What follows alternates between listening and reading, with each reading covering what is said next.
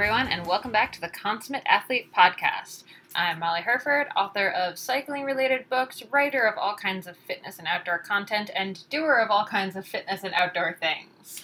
And I'm Peter Glassford, Molly's co host here, and I am a kinesiologist and professional cycling coach. All right, so who do we have up today? This is a really exciting episode because we had to, I admit, record it a couple of different times to try to perfect it, I guess. Yeah, I think this means we've made it in podcast stardom because we've had a technical difficulty and had to record. So Yeah, that's that's a like rite of passage, right? I think so. I was only so upset because uh, Jacques is actually a really interesting, really smart uh, guy. He's very experienced in both the strength training and the cycling world, so a very unique sort of combo. And he's put together this amazing program, this amazing book.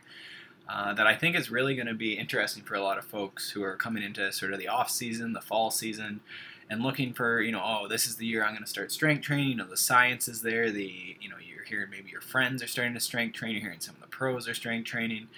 Um, you know cycling's really behind in that respect. So Jacques uh, and his co-author Roy Wallack have put together this this book and program called Maximum Overload for Cyclists. It's pretty easy. They've they've really focused on sort of the common hurdles of you know, not having the equipment, you know, oh, I don't have the perfect piece of gear, the perfect space. You know, they've made this so that you can certainly do this at home or you can do it in a full, like, world class gym. Yeah, and I think the cool thing is we've gotten to be able to take away a lot of stuff from the book and from the podcast and sort of put that into a lot of our day to day shorter workouts. Uh, a lot of walking lunges. You're probably going to hear the word walking lunge or the two words walking lunge a lot throughout this episode, but for good reason holy crap, they they hurt.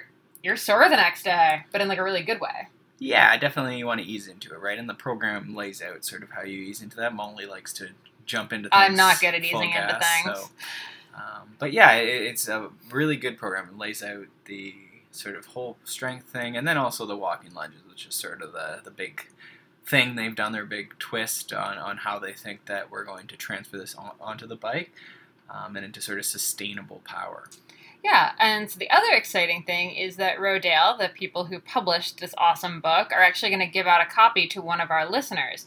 So if you are interested after you listen to this episode, if you head over and like our Facebook page, uh, you can find the link on consummateathlete.com or just search Consummate Athlete Podcast over on Facebook. Like it and then like the post for this episode, and we'll do a kind of random draw for that. So pretty simple.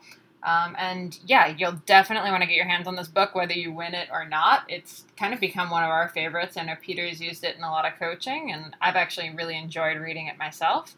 Used it for some beach reading. Uh, we were just in Virginia, did a lot of beach running, and Peter got some riding in. And I also tried to be Ryan Atkins, who you may remember from an earlier podcast, and do some warrior dash uh, monkey man type. He's, he's now bruised up and can't really move super well, so you can guess how well that went. But we're getting there. Yeah, I mean my muscle ups were, were going okay. Hey, and, and I got my, all my the way. Rib, ribs aren't supposed to be involved in the muscle up, and I attempted that. So I got across the monkey bars, so I was pretty stoked. I can still do pull ups, and that was exciting. Yeah, so the lesson here is progress slowly. Yeah. You're you're not a superstar right off the bat, but you'll get there. Yeah, absolutely. So I hope you enjoy this. This is sort of just Jacques and I talking is how we ended up doing this one. Um, and yeah, it was, it was a really enjoyable talk. So I think you guys will really like this one. Absolutely. All right, let's get into it. Enjoy this chat with Jacques Devore.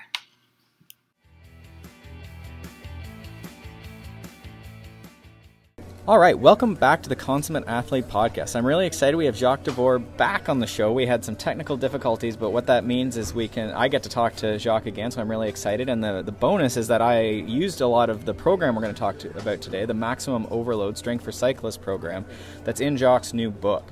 Um, he and his co-author Roy Wallack uh, have written this book, and it's it's specifically designed for cyclists. So we're going to get into the meat of the program, why it works, who he's used it with um, and really get you sort of interested in this. And I think this is a great solution for, for cyclists who are looking for maybe you know what to do and, and, a program for the winter. You know, we're coming into that. I don't want to admit it yet, but we are coming into that off season. Um, so I'm really excited to get to talk to Jacques again. Jacques, welcome back to the show. Thanks for having me. I really appreciate it.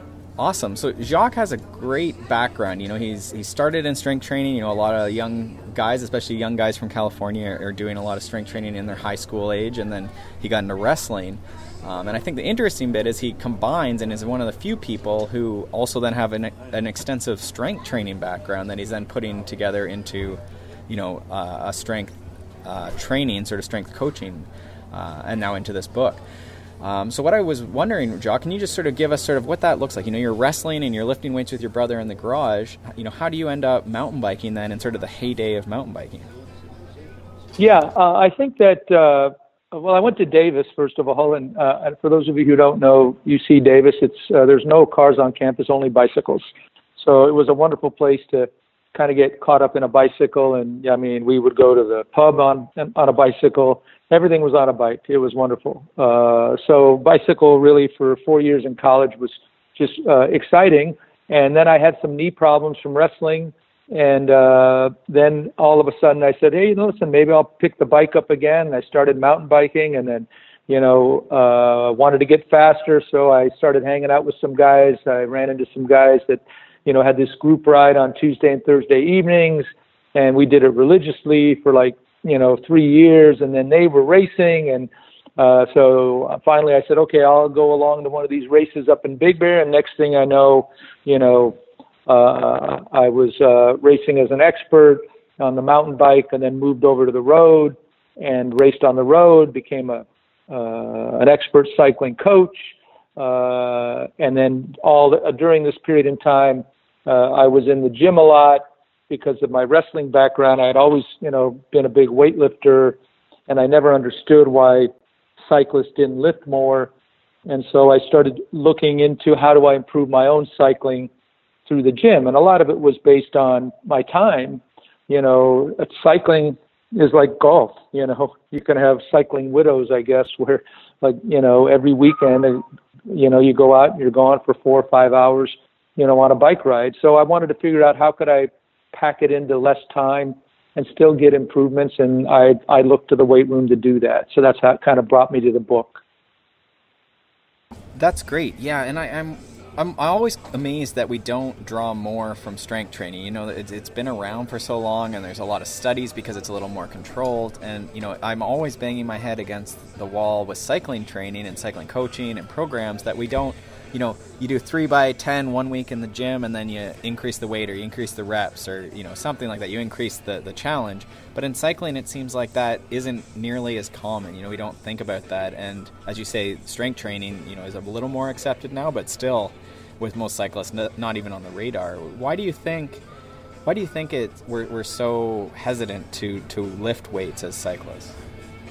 Uh, a, a, number of reasons. Uh, I mean, the first uh, is primarily people are if you look at the United States, the strength and conditioning started from a bodybuilder's perspective.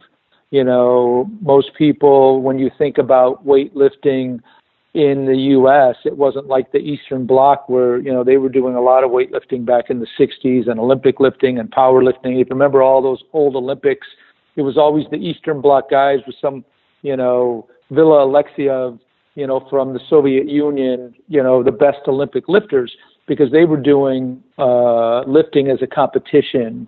Uh, in the U.S., it was uh, bodybuilding as a competition. So a lot of people equated weightlifting with putting on big, huge amounts of muscle. And I think that scared a lot of cyclists. Uh, and so, you know, there's different ways that strength comes. Uh, and so the other, I think, big issue and problem is, is a lot of people will say, that uh, strength is not the limiting factor for cyclists. It's cardio. Uh, but I look at it differently. I, I, I, I look at it as it's not cardio, it's all of these things combined to produce the most amount of power the longest. And if you think about cycling, they don't call a power meter a strength meter, they call it a power meter. Now, I did a lecture here uh, to about 30 cyclists uh, about a couple of months ago. They're all racers. They were from a, a local coaching organization here. And uh, I asked them, How many of you have power meters? And about half the room raised their hands. And I said, Okay, So when you see 300 watts on your power meter, how is that calculated? Does anyone know? Nobody. Nobody knew what are the components that go into coming up with that wattage on the power meter. They knew that higher was better, but the physics are force times distance divided by time or force times velocity. And in the case of a bicycle, it's torque on the crank arm and then the speed of it. And you do it naturally as a cyclist. If you're riding over your head with a group of guys or girls that you're riding with and you're trying to keep up, what are you doing? You're always looking for a gear. You're saying, okay, well, let me try the smaller gear and I'll spin more, see if I can keep up. Let me try a bigger gear. You're looking for power. That's what you're doing. When you put the gear into a bigger gear, you're saying, if I produce more force, can I get the wattage up? Oh, no, that's not working. I'm getting too tired. My legs won't hold it. And then you say, okay, let me try the smaller gear. And then you're spinning out and you're going, oh my God, I'm breathing like crazy. I can't hold that. And so you you hear and when you're the stronger person, you hear the person behind you clicking the gears, trying to find the right gear, and you know they're in trouble when they're starting to search from gear to gear to gear. And then if you want to drop somebody, you know now's the time to do it. Uh, so we're always looking for power, but we may not know it uh, on the bike. And I think that that's what I tried to address in the book is, you know, you can only go so far if you've been racing or riding consistently you know, in, in more of a, uh, you know, regular fashion. After about five years, on a season by season basis, you may be able to, you know, from detraining, uh, bump your VO2 max by, you know, five, ten percent into the season. And then you say, okay, maybe my ability to utilize oxygen, the other side of the coin, improves some by, you know, building a, a better, uh, uh, a more efficient engine over time. But at some point, you say, where do I get more gains? And that's what I really wanted to address in the book. I said, guys, you're looking in the wrong area. How many more hours are you going to ride? And you're not getting any faster. You know, oh, well, you're going to ride more hours. Uh, well, no, because you're also fighting the amortization schedule that is age. You know, every year, you know, you get a little slower as you get, you know, past about, you know, 25, 30 years old. That's why in the tour, you know these you know like uh, you look at some of the older cyclists in the tour they're young men by any other standards but they're 35 years old. And everyone's going oh my god they're so old. You know they're done. So it's hard. Uh, so that's what the book is trying to address. How can you improve power uh, in the gym take less time? And then the ultimate uh, thing is improve your rides so you're going to get bigger overloads on the bike by improving power in the gym. So then that's the ultimate uh, icing on the cake.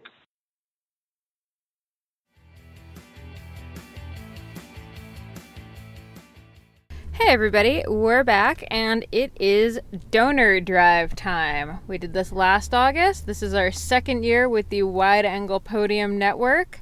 So it's time to help the network keep growing yeah, it's always uh, you know tough reaching out, but uh, that's the nature of a lot of the media these days. Is it's sort of you know supported by the listeners. You know, rather than just paying for a cable package or something like that. You know, you're putting money towards shows that you're listening. So hopefully you've checked out uh, all that Wide Angle Podium has to offer. It's a lot of cycling content, but they're slowly branching out, and obviously we are leading that charge as far as branching into multi sports and um, you know different different concepts around movement. So you know, if you haven't checked out wideanglepodium.com, you can go over there and you can look into some of the shows. You can also search Wide Angle Podium on uh, iTunes, which is how I usually find all the shows and sort of see what's new. Um, and so you can just do a search and all of them pop up, and all the latest episodes are sort of there in order, um, or all just the most recently updated podcasts. So you can definitely check that out on iTunes or go over to wideanglepodium.com and you can look into all the show info and you know figure out you know do you like there's a mechanic centered show there's the slow ride podcast there's cyclocross hairs or cx hairs um, and the CX Hairs has been on fire. They do a fantastic job. The audio quality is fantastic, and we're we're trying to steal as much info from them as we can. Uh, but they've had a couple good shows. They had uh, Ryan Trebon on talking about uh, the new sort of format of the the series, the new series, professional series for cyclocross this fall in the in the U.S. Uh, they've also had who else have they had on? They've had a lot of mountain bike coverage. So if you're into mountain bikes, that's been really interesting seeing them cover some of the the mountain bike stuff. I wish that was a separate channel called XC Hairs personally, but that's fine. Yeah, you might have missed a chance, but maybe that's in the plan. Maybe you're spoiling that. So Yeah, I have been doing that lately. Uh, anyway, we got to hang out is also another one of my favorites, run by two rad women out of Portland. We actually had them on a show back in May, so if you want to hear what they're all about, you could always check that out before committing to a new podcast. I know how scary that can be. Um, anyway, tons of awesome stuff over at Wide Angle Podium.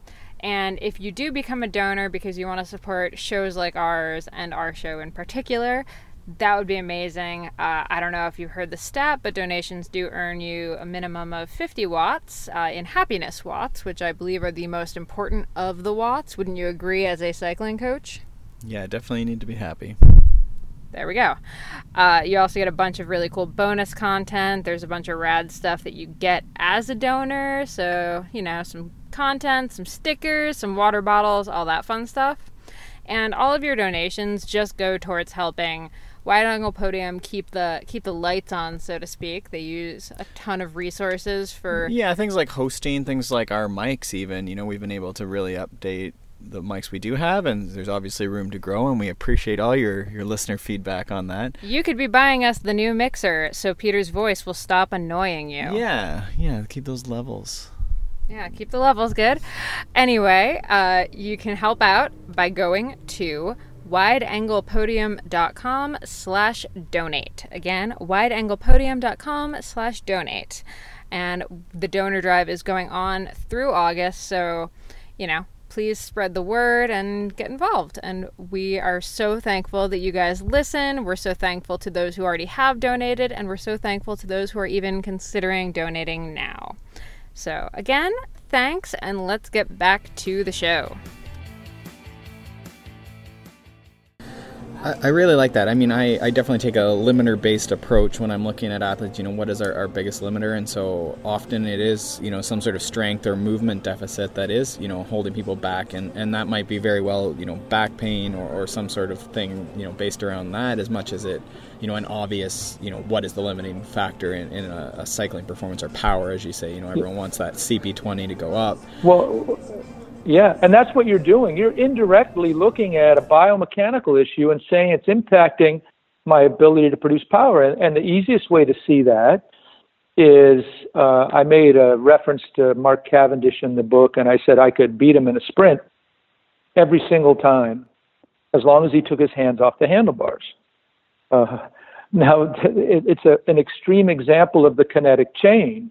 If Cavendish's wrist is injured in a sprint, he's not going to produce as much power because he can't pull and as hard. If it's an elbow, that's a problem. If it's his shoulder that's bothering him from a crash, if it's his hip, if it's his knee, if it's his ankle, if it's the dorsiflexion in his in his leg, all of those things are mobility issues that impact power. So that's why in the book we go through the self assessment, we go through the mobility drills, we do everything else because what you just said when you're looking for that limiter with your clients, you're saying, hey, how can I find a tipping point? Maybe I can get more uh, mobility in somebody's hips, and automatically you see an improvement in power.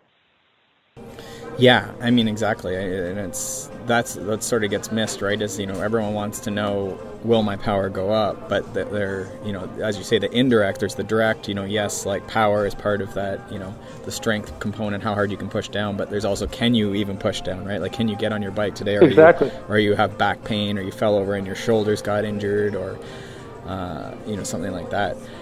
And I call it hidden fitness I mean, it's fitness that's already there. You just can't get to it. It's hidden because your hips bothering you, or you don't have the mobility in your knee, or you got poor T spine mobility, or you have all of these things that are are limiting, as you said, your ability to tap into everything that you really have. And uh, and in the book, that's what we're trying to do with the uh, the long durations. Uh, we're trying the long duration walking lunges is we're trying to allow someone to tap in to motor unit recruitment that's already there and do it for long stretches of time so you actually become more efficient at producing power in the long run. It's really a matter of efficiency where your body adapts by saying, You're asking me to produce maximum output on every one of these lunges.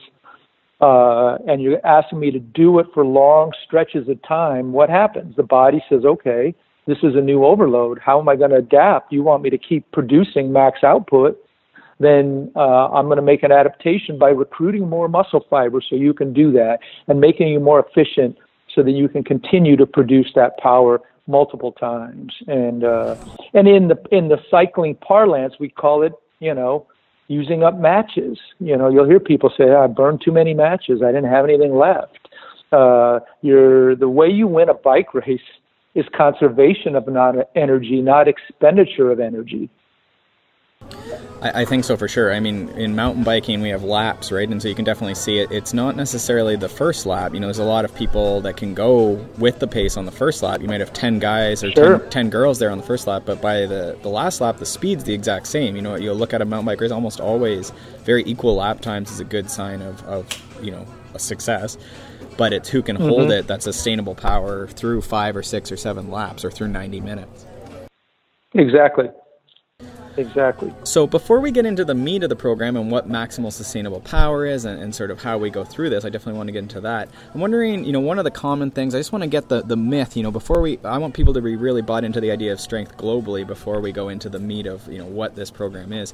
When someone, you know, sure. comes in and, you know, or, or you meet them and you're like, you should come into the gym and do some workouts or try this, you know, program in the book, you know, and I'm a little skinny cyclist, and I say I don't want to gain weight. I can't gain weight. You know, every time I look at a weight, I gain, you know, I gain mass, and I'm going to get slower on the hills. What do you What do you say to to a skinny little cyclist like myself, maybe? Uh, well, I tell them that strength is uh, attained in a number of different ways. There's the old, uh, uh you know, you hear the story about some little old lady picking up the back end of a Volkswagen to pull some little child out from underneath it in a car accident. It's an example of under huge amounts of stress, a neuromuscular firing. The brain says, you need to move this car. So it's going to fire every muscle fiber available uh, for that one moment in time to do that. So was she a big, huge, strong, hulking man that did it? No. That's why it's so amazing. So the muscle was available, but it just wasn't being utilized unless it was under this, you know, huge stressful situation. In training, we create that same environment where we're trying to gain strength through a neuromuscular firing and a, what they call neural drive of muscle fiber as opposed to hypertrophy. And that's the difference between uh, weight class lifting when you can see a 135 pound woman, you know, uh, power clean 225 pounds. It's amazing. And you're going, she's just a tiny little thing. How does she do it? It's because she's firing a huge amount of muscle fiber, a much greater than the average individual at 135 pounds. So in the book, the way you attain that is by it's it's it's kind of counterintuitive. Uh, most cyclists go, well, I want to do something that's specific to the sport, so I'm going to do leg presses for hundreds of reps because that kind of duplicates cycling. Yeah, you do that, and you're going to be just like a bodybuilder. That's what bodybuilders do. That's why bodybuilders are in the gym for hours and hours on end because they have to do huge amounts of volume.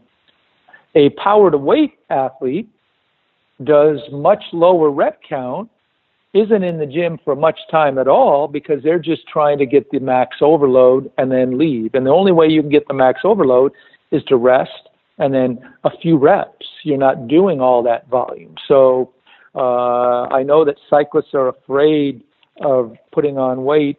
Uh, when I was training Dave Zabriskie, he went from about a 150 pound deadlift to about a uh, 265 pound deadlift and lost 13 pounds. So uh, you can add strength without adding weight. It's a big myth that you know all you have the only way you can add strength is by adding weight.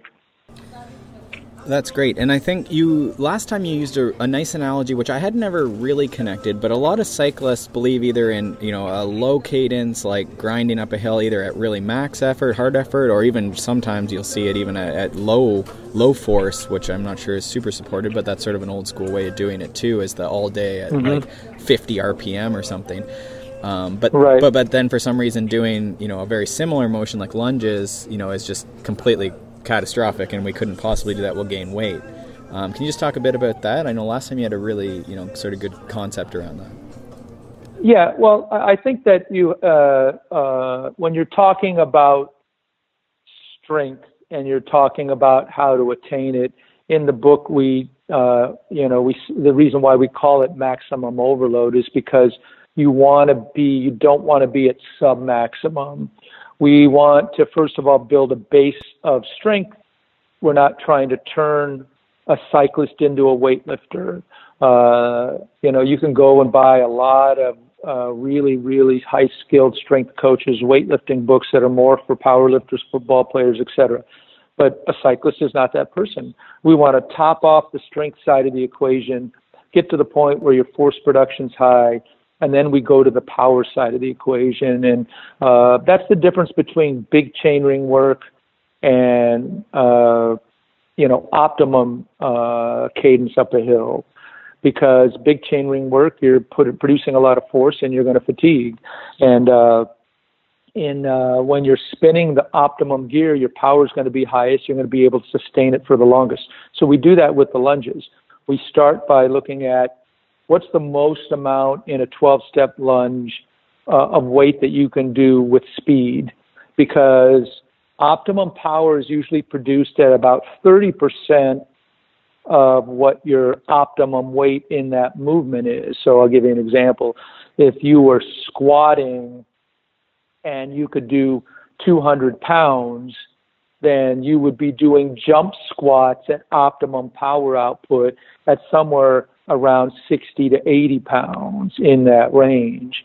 And so uh, the same thing with the lunges. So if you can do a walking lunge for 12 steps, and you're doing it with, you know, uh, uh, the most you could do in in like a very uh, really grunting and grinding it out, uh, and that's the strength side of the coin. When you're doing it, maybe you're doing it with you know 50 pound uh, dumbbells on either side, so you're at 100 pounds, and you say, okay, that's all I can do. Okay, great. Now we're going to drop it down and we're going to do it explosively. And then what I think I said last time was when you're really grunting and groaning and it's a slow movement, you know you're in the strength zone and it's not, it's too heavy for power. And when you're in that huh, huh, huh, really explosive and you can keep the speed up and you feel like you're on what the uh, cycling equivalent would be, you're on top of the pedal. You're really able to turn the pedal over and you don't feel like you're, you know, fighting to get on top of the pedal uh, uh, then you're at the right weight. So the key is is to have the right amount of speed with the right amount of weight, so you're producing the highest amount of power. And usually that's going to be at about 30 to 35 percent of what your max uh, strength zone would be.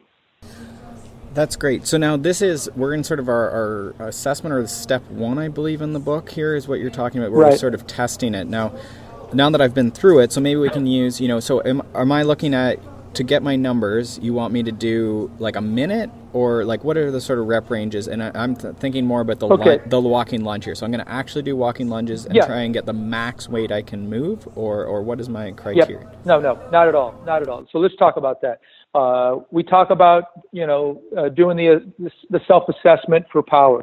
So what you're going to do is uh, I always like people to say, you know, to lower the risk of injury, just get the movement pattern with your body weight. You know, you're going to be very explosive. You're going to come off the bottom with a lot of speed. You're going to feel where you could almost bound out of it if you really wanted to once you get the movement pattern down.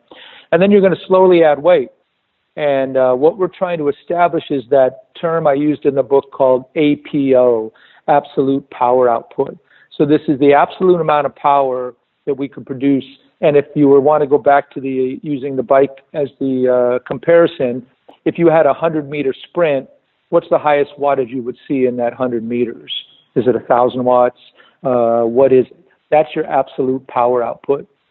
And then what we want to do is, so let's just say on the walking, going back to the lunges, that with speed in 12 steps, only 12 steps, because that's six on each leg, and that's usually about the range of where you're going to see the power stay at maximum. And once you get over six steps on each side, it starts to diminish rapidly. And let's say you start with 10 pounds and you go, oh, wow, that's really light. I'm just bounding through it. Okay, let's go to 15 pounds. Okay, we do 12 steps. Ah, I think I can go a little bit heavier.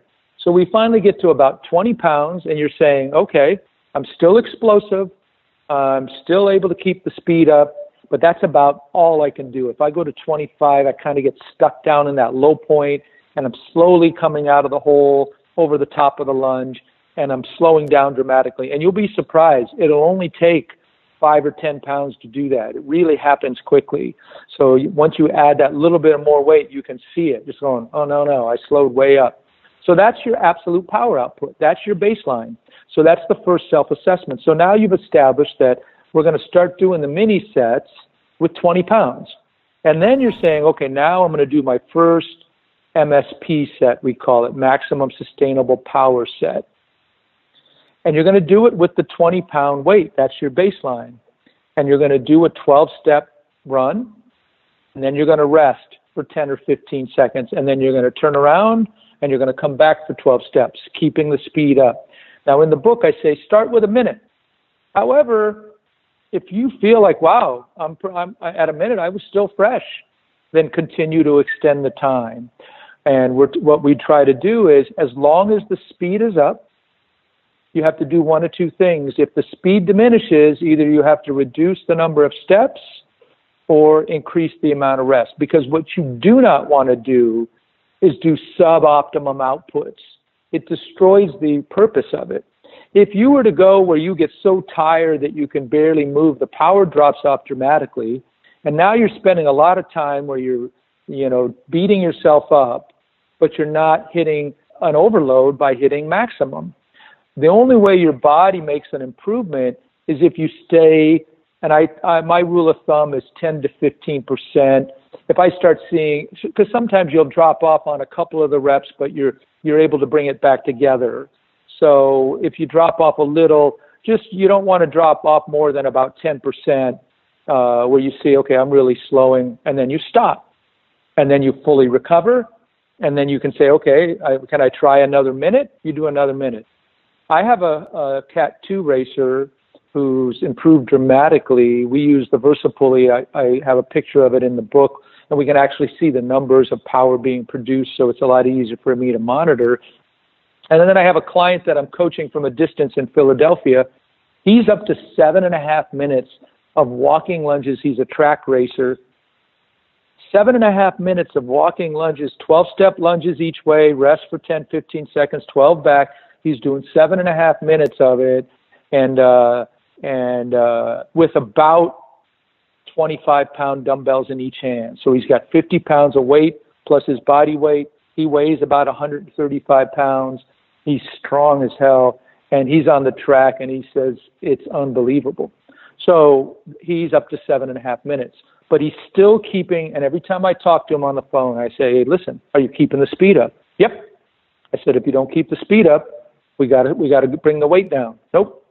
So the key is is to make sure that you're getting maximum. That's the key to the program. If you're not, then stop. If you get into that mode where you're doing it constantly and you're going, oh, I'm slowing down, I'm slowing down, but I'm going to muscle through it. No, that's not what you want to do. You want to stop, rest, fully recover, and then hit it again at maximum. Because the key is give yourself more rest until you can keep the speed up at maximum because that's where you're getting the the uh, that's where all the icing is if you don't do that you don't get the value of the workout so Jacques, just to confirm, so you're going to do the APO, which is 12 steps. We're going to see, okay, if I do, you know, five pounds more or two pounds more or whatever it is, it's it's too slow. Sure. I'm starting to like struggle to the bottom. Now I take, so that weight is 20 pounds. Say that I'm moving pretty quick, but that's the limit. Um, then right. I, I, use that same weight for 12 steps, but three sets of a minute to start. Is that sort of going? Is, is exactly. The, so yeah. yeah, and so if you can, if you say, and at the end of three rounds, so now you got 30, you got 36 total steps, 16 on each leg. Uh, I mean, uh, uh, 18 on each leg, uh, and you okay. Uh, I think I can go another one. So what you do is you just keep extending the duration of time at maximum. Uh, you're not adding any weight, so you're not saying I go to 25 pounds and try it. No, you stay at the 20 pounds, but you keep extending the duration of time. Right. Yeah, and I think I did went from one minute to two minutes or two thirty. I think I might even That's awesome. to. That's great. Um, yeah, Yeah. and so And I you, your heart rate's going to go through the roof. If you wear a heart rate monitor, you're going to go, "Oh my gosh, this is this." You know, my heart, your heart rate is going to be checked, and that's why this works so well for cyclists because you know they have good cardio capacity, so they can uh, handle the duration of these sets over time. Uh, so it's a great uh, interval. Yeah, no, it, it seemed quite good. And, and the method I used, and you can tell me if this was good or not, I found that I was around sort of 10, 11 seconds to do the, the Mhm. 12 steps. So I set a timer for 10, Right. 10 seconds, and then that also was my, reco- Right. my recovery then. So it just kept beeping every 10. And then what I found is Right. that if I slowed, you know, then I was like 12 seconds or, Sure. or whatever, then that was a good sign I was starting to fade. Does, does that make sense? That's that's that's excellent way of looking at it because now you're using what I call the poor man's power meter, time and distance. So if you're not covering the distance in the same amount of time, you're producing less power. That's Right. what you did. So you just hit it right on the head. You now, by using that 10 second timer, you're measuring the power by how many steps you're getting in the 10 seconds. As long as the steps are clean and they're the same distance basically, and you can tell, are you, are you really fading? Going, wow, I got eight steps. Uh, you know, you, the power dropped off dramatically then. That's a really great way of doing it, and uh, I like it. Perfect, perfect.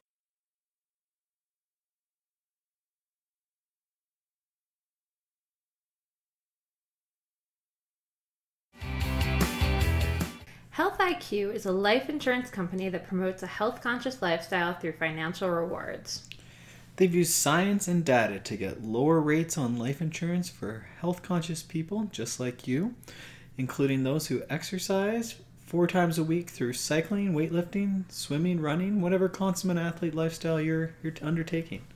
Research has shown that people who are highly active through exercise have a 22% lower cancer risk, 50% lower heart risk, and 34% lower risk of early death.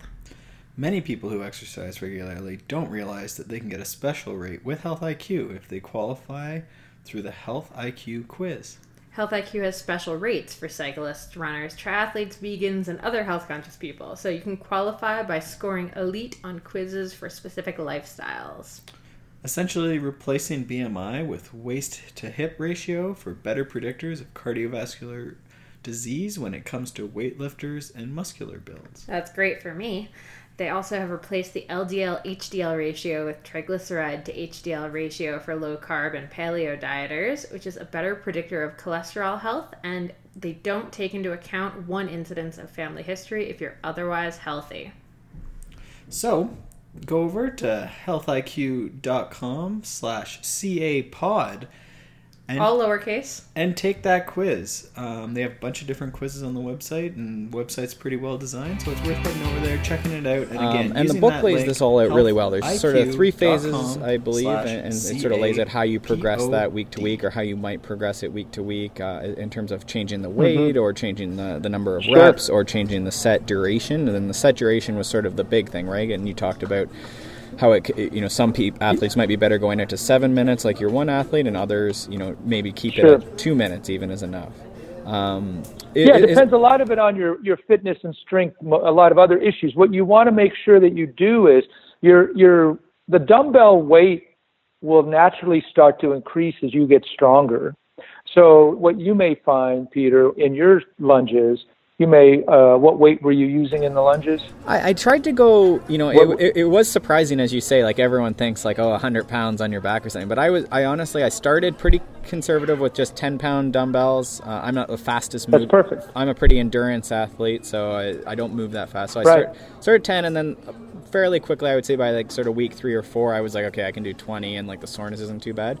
And then I just sort of kept it at 20 Yeah. and focused on getting, like I say, into that Yeah, two, well, that's good. three So what will happen naturally is as you get stronger, especially this off season, you'll jump to 25 pounds uh, at some point. You're going to go, oh, that's why in the book I say, you know, as we get, you know, down the road, on one day you're testing your APO uh, and saying, wow, okay, I got to 25. And then, then when you do the MSP set later in the week, uh, then you're doing a uh, long duration set with the new weight. So I was just wondering if you could explain, you know, it's not just these walking lunges, that's the end of a workout. So can you just give me a, a, brief, you know, give the listener a brief rundown of what a workout might look like? You know, you start with the mobility and the active flexibility and then some core. You know, what does what does this sort of workout look like? Yeah, everything in the workout is uh, number one in the early stages of the program. We're trying to build force production and strength, so it is uh, driven more by strength and less by power. Uh, and so the lunges are the leader, the least part of the workout, and the bigger part of the workout are the deadlifts or whatever you have available in terms of single leg presses, those types of exercises, plus all the mobility at the start. And what I'm doing is I'm prepping you for the power. Uh, and uh, also by doing the strength on the front end, your legs are firing really well uh, because the walking lunges are, are somewhat ballistic. So I really want to lower the risk for injury. And you would see something funky if you didn't feel 100% either in your dynamic warm up or in the uh, and and the, and that movement prep and then uh, in the uh, heavy lifts that you do prior to the lunges, you would say, "Oh gosh, I, I don't feel so good today. There's something wrong." And then so always pay attention to your body. So it breaks it up into those uh, areas. And the the workouts are set up so that they cover really three parts of the body: pulling on the upper body, very little pushing, more for just balancing because you don't push that much on a bike with your upper body, but you do pull. Uh, lower back because lower back is such a uh, is so impactful, and that's why I like the hex bar deadlift uh, and deadlifts because it does engage lower back, hamstrings, and glutes, that whole posterior chain, and then uh, and getting heavy with those. Uh, and then core exercises to balance it out. So, and the core exercises are really stability exercises to help support the big lifts to follow. So everything it builds on it on the on the prior one. The the dynamic warm up uh, gets you prepped for the heavier weights. The core exercises help you with the heavier weights, and then the heavy weightlifting prior to the uh, walking lunges preps you so that you'll have better performance in the walking lunges. So all of it supports itself. Great, yeah, and the book lays this out really nicely. There's, you know, really, really good illustrations and sort of some options, as you say, if you're just at home and you have no equipment, or if you have a full gym with all the fanciest, you know, up-to-date equipment, you can do, you know, a little crazier stuff. Um, but it, it's very good. It's portable, um, and like I say, it lays it out really nicely. Um, so again, if anyone is looking for sort of a, a, winter program or don't know what to do or where to start, this is something that's pretty accessible if you're experienced or, or new to strength training and just want to sort of suss it out and see what it's all about. Um, mm-hmm. the, the, one other concept that I think a lot of cyclists are nervous about, you know, they've maybe tried strength and then they were like, I was way too sore. You know, I was sore for a week. I couldn't do my bike training. You know, even in the off season, I've, I've heard this sort of complaint. Do you have any tips for, for minimizing that soreness or the effect on the bike training? Uh, I mean, you know, the you're going to be sore because the eccentric load, uh, cycling is concentric. You're not. There's no negative side to the lift. Eccentric load builds strength on the concentric side as well, which is the pushing side, but the landing side makes you sore. So yes, you will be sore. You'll be sore in your core. You'll be sore in your lower back. Uh, I think you have to look at it like uh, I'm not a time trialist, but I time trial from time to time in races, especially if you're doing stage races. So I got to get on the time trial bike at some point in time, even though I hate it. You know, I just don't like the position. It's not fun. You know, it's not like riding a bike and ripping down a, uh, a descent. Yeah, tell uh, me. I just finished I just finished Ironman, so I, I, feel that pain as a mountain biker. Exactly, and and and it's so much more fun on a mountain bike and jumping stuff and doing everything else rather than be down in a time trial position. So for me, you know, I've never been one that just loves getting on a time trial bike, but I know if I'm prepping for a time trial, I got to do it. The same thing with the weightlifting. You have to say this isn't a cost, this is an investment and I'm investing into my ability to be able to ride my bike better down the road. But yeah, you can do some foam rolling. You, you know, I would, I would, in the book, we talk about always following any of these workouts the day before and the day after with something where you're not going to go really hard, light tempo rides, you know, moderate climbing, nothing where you're pushing intervals or anything else because you'll be despondent. You'll go, oh crap, my legs feel so bad. But if you flush the legs out, with something that's moderately hard and you're not anticipating having to produce a lot of power where your legs it's more cardio driven and you're just spinning more then it'll be more tolerable uh, so but yeah you will be sore for the first three weeks uh, but uh, you know it it will pass and uh, you'll immediately uh, see a bump because of the improvement in force production after about the first three weeks. If you stick with it, like it is in the book, you will see an improvement on any ride you do after about three weeks because you're going to get a neuromuscular response to the uh, weightlifting. So that part of the equation of power that we talked about, force times distance divided by time, the force production is going to bump. You're going to feel solid on the bike, the core work, the lower back work. Uh, you know, I have a lot of clients that say to me, Jacques, I don't even notice. You know how you get that lower back fatigue? If you're doing a big multiple day race, a lot of climbing, lower back can be the limiter. You can go, oh man, I can't even push anymore. My lower back is so fatigued. You're getting out of the saddle. Uh, a lot of the exercises in here will remedy that and strengthen the lower back and improve your climbing because there is a lot of lower back. And the reason why is if you weren't using your lower back, you would pop off the saddle every time you push your legs.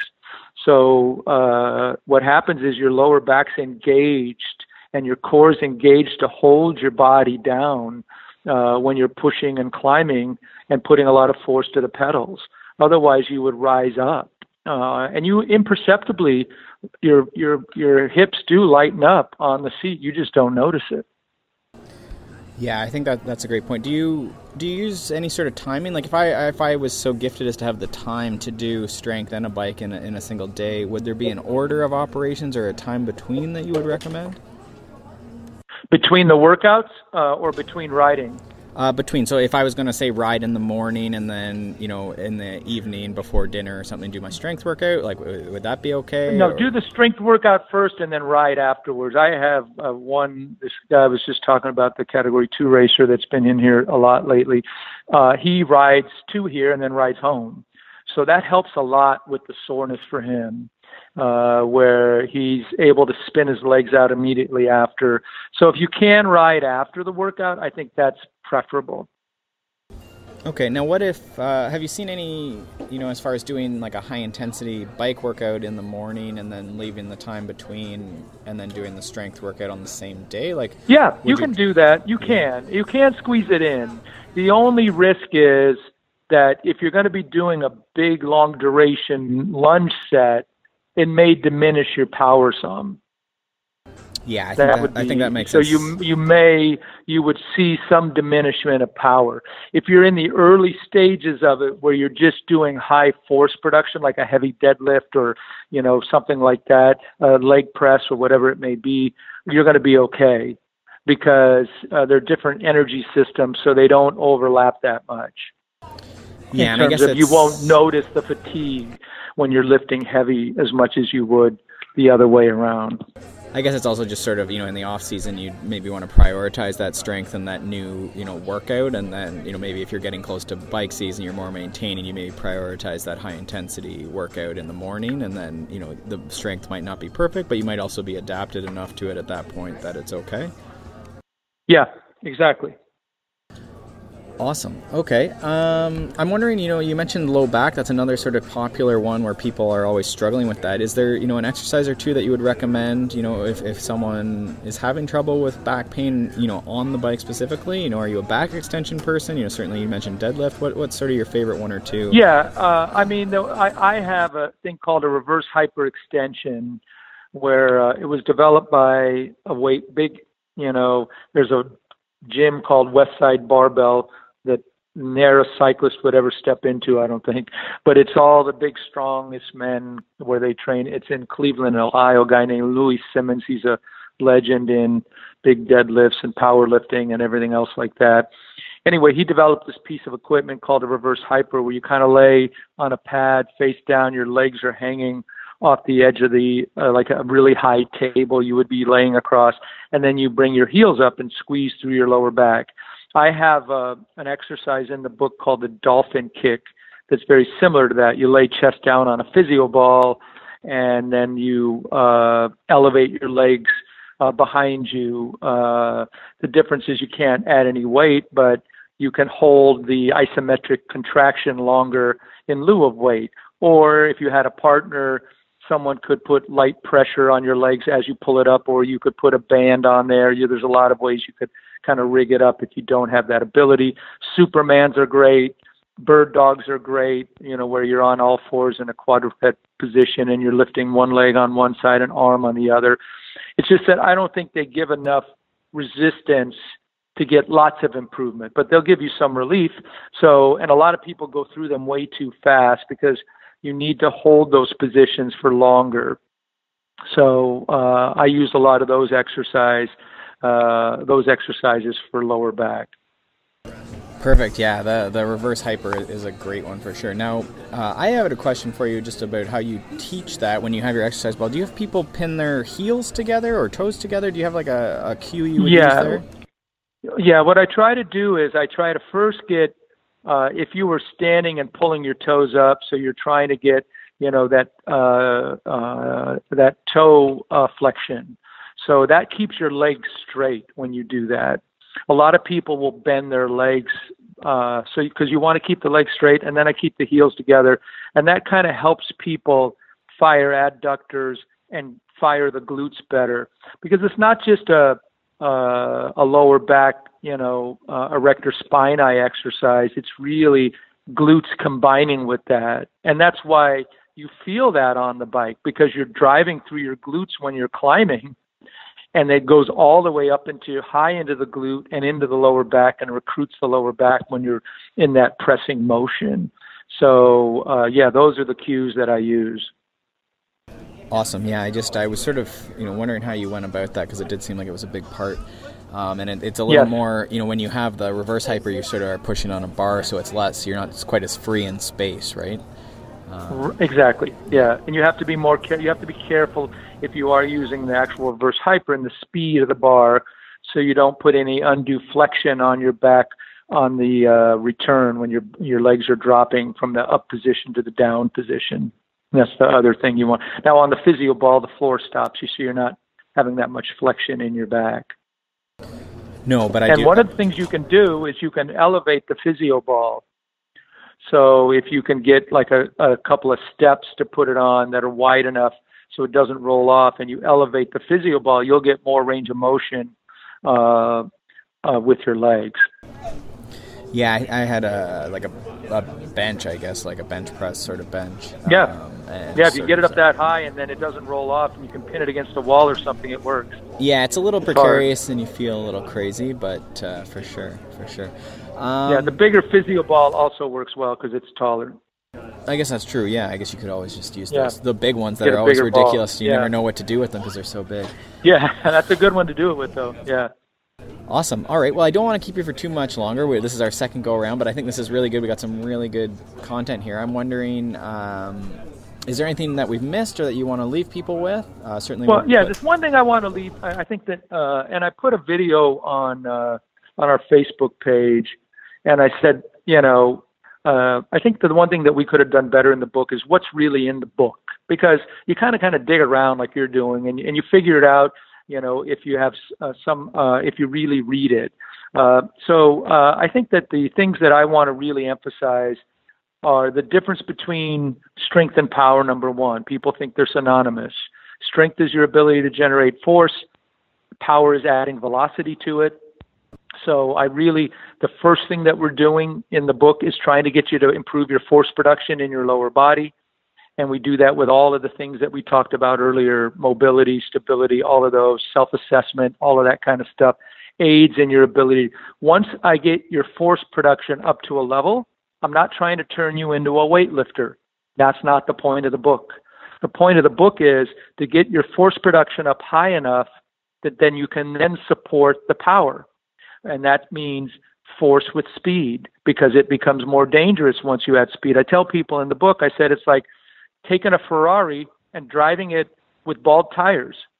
You're going to be kind of nervous because you get the speed up and then problems would arise if you don't have good tires. And I said, so, so understand that. So everything in the book in the first half is to support the uh, APO assessment and then the maximum sustained power. Because uh, once you understand that, uh, we're trying to get that absolute power as high as we possibly can. And then what we do is we just start extending the time in those mini sets of maximum sustained power. That's the book in a nutshell.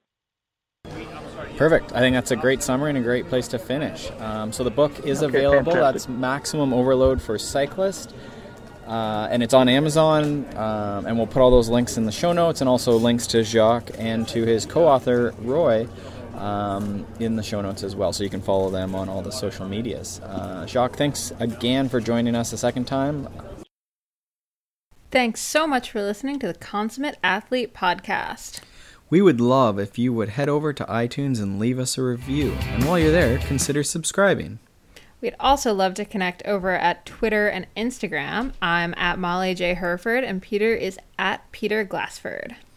If you have ideas or questions from today's podcast, or you just want to browse some of the show notes and past shows, you can also check us out at consummateathlete.com. Thanks, guys, and we will see you next time.